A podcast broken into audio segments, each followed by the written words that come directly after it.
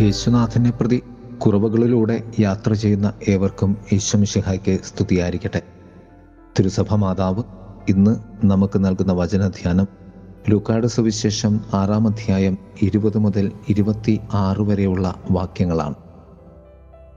അവൻ ശിഷ്യരുടെ നേരെ കണ്ണുകൾ ഉയർത്തി അരുൾ ചെയ്തു ദരിദ്രരെ നിങ്ങൾ ഭാഗ്യവാന്മാർ ദൈവരാജ്യം നിങ്ങളുടേതാണ്. ഇപ്പോൾ വിശപ്പ് സഹിക്കുന്നവരെ നിങ്ങൾ ഭാഗ്യവാന്മാർ നിങ്ങൾ തൃപ്തരാക്കപ്പെടും. ഇപ്പോൾ കരയുന്നവരെ നിങ്ങൾ ഭാഗ്യവാന്മാർ നിങ്ങൾ ചിരിക്കും. മത്തായ സുവിശേഷത്തിന്റെ അഞ്ചാം അധ്യായത്തിൽ മലയിലെ പ്രഭാഷണത്തിന് തത്തുല്യമായി നിൽക്കുന്ന ലൂക്കാ സുവിശേഷത്തിലുള്ള സമതലത്തിലെ പ്രഭാഷണമാണ് ഇന്നത്തെ സുവിശേഷ ഭാഗം. ആത്മീയതയുടെ മറുപുറ അനുഭവമാണ്. മനുഷ്യ ജീവിതത്തിലെ ദാരിദ്ര്യവും വിശപ്പും കണ്ണുനീരും.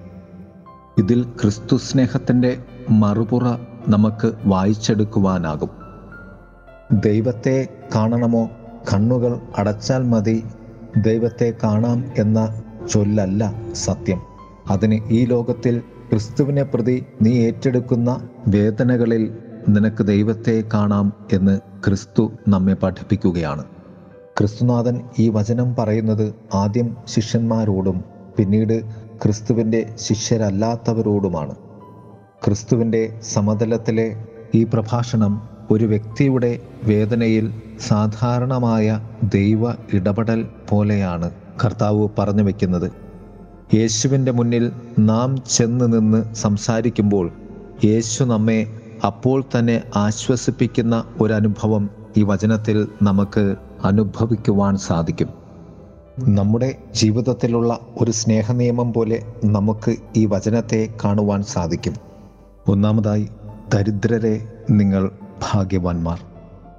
ദൈവവുമായുള്ള നമ്മുടെ ബന്ധം തുടങ്ങുന്നത് നമുക്കുള്ളതിൽ നിന്നല്ല നമുക്കില്ലാത്തതിൽ നിന്നുമാണ് എന്ന് സ്പോജിയൻ എന്ന ചിന്തകൻ പറഞ്ഞു വെച്ചു. ഒരു ഭിക്ഷക്കാരന്റെ ദൈവ ആശ്രയബോധത്തിൽ നിന്നും യാചനയിൽ നിന്നുമാണ് അനുഗ്രഹ സമൃദ്ധി ഉണ്ടാകുന്നത്. എനിക്കുള്ളതൊന്നുമല്ല ദൈവത്തെ സ്വന്തമാക്കുവാനുള്ള സമ്പാദ്യം എന്ന തിരിച്ചറിവാണ് ദാരിദ്ര്യം.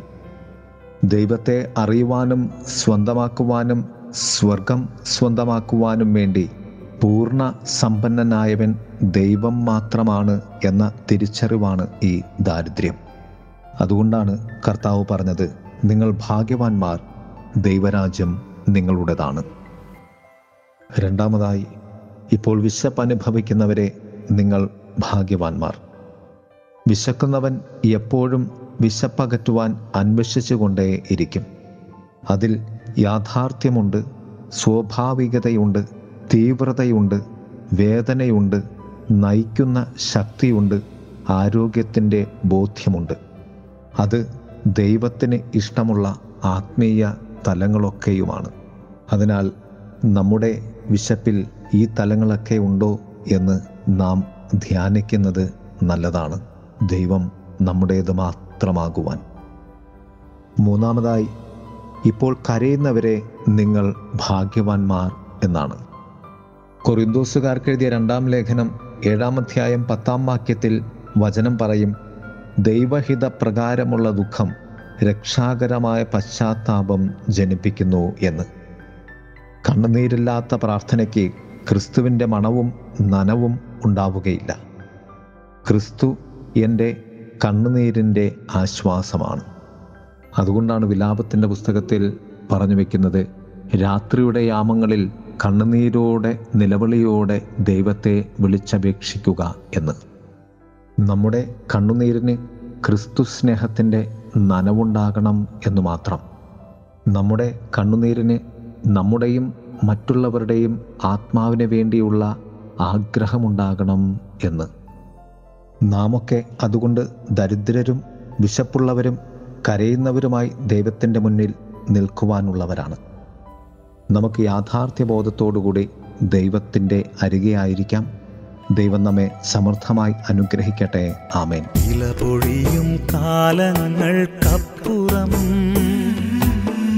കളിരണിയും കാലമുണ്ട തോർക്കണം.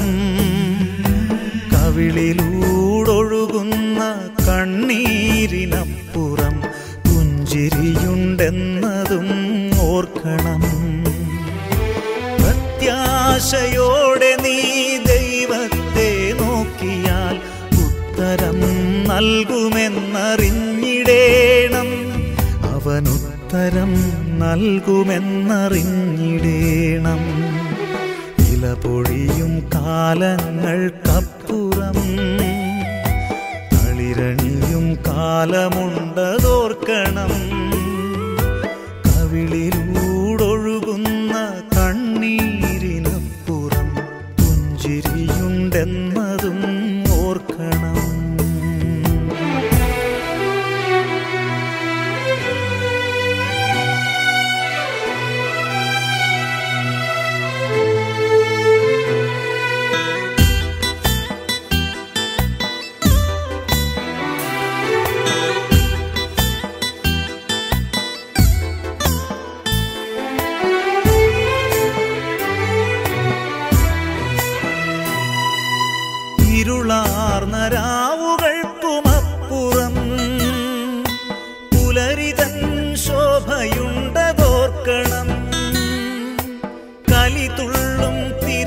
തിരമാലയ്ക്കപ്പുറം ശാന്തി നൽകുമേശുണ്ടതോർക്കണം വിശ്വാസത്തോടെ നീ ദൈവത്തെ നോക്കിയാൽ ഉത്തരം നൽകുമെന്നറിഞ്ഞിടേണം.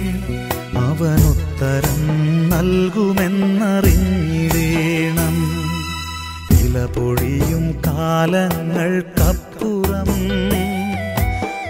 തളിരണിയും കാലമുണ്ടതോർക്കണം.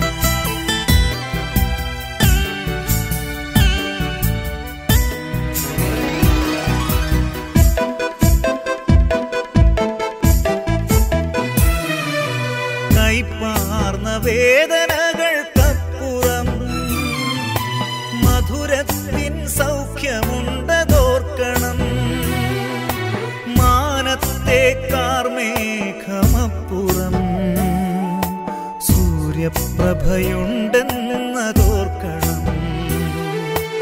വിശ്വാസത്തോടെ നീ ദൈവത്തെ നോക്കിയാൽ ഉത്തരം നൽകുമെന്നറിഞ്ഞിടേണം. ഉത്തരം നൽകുമെന്നറിഞ്ഞിടേണം. ഇല പൊഴിയും കാലങ്ങൾക്കപ്പുറം കാലമുണ്ടതോർക്കണം കവിളിലൂടൊഴുകുന്ന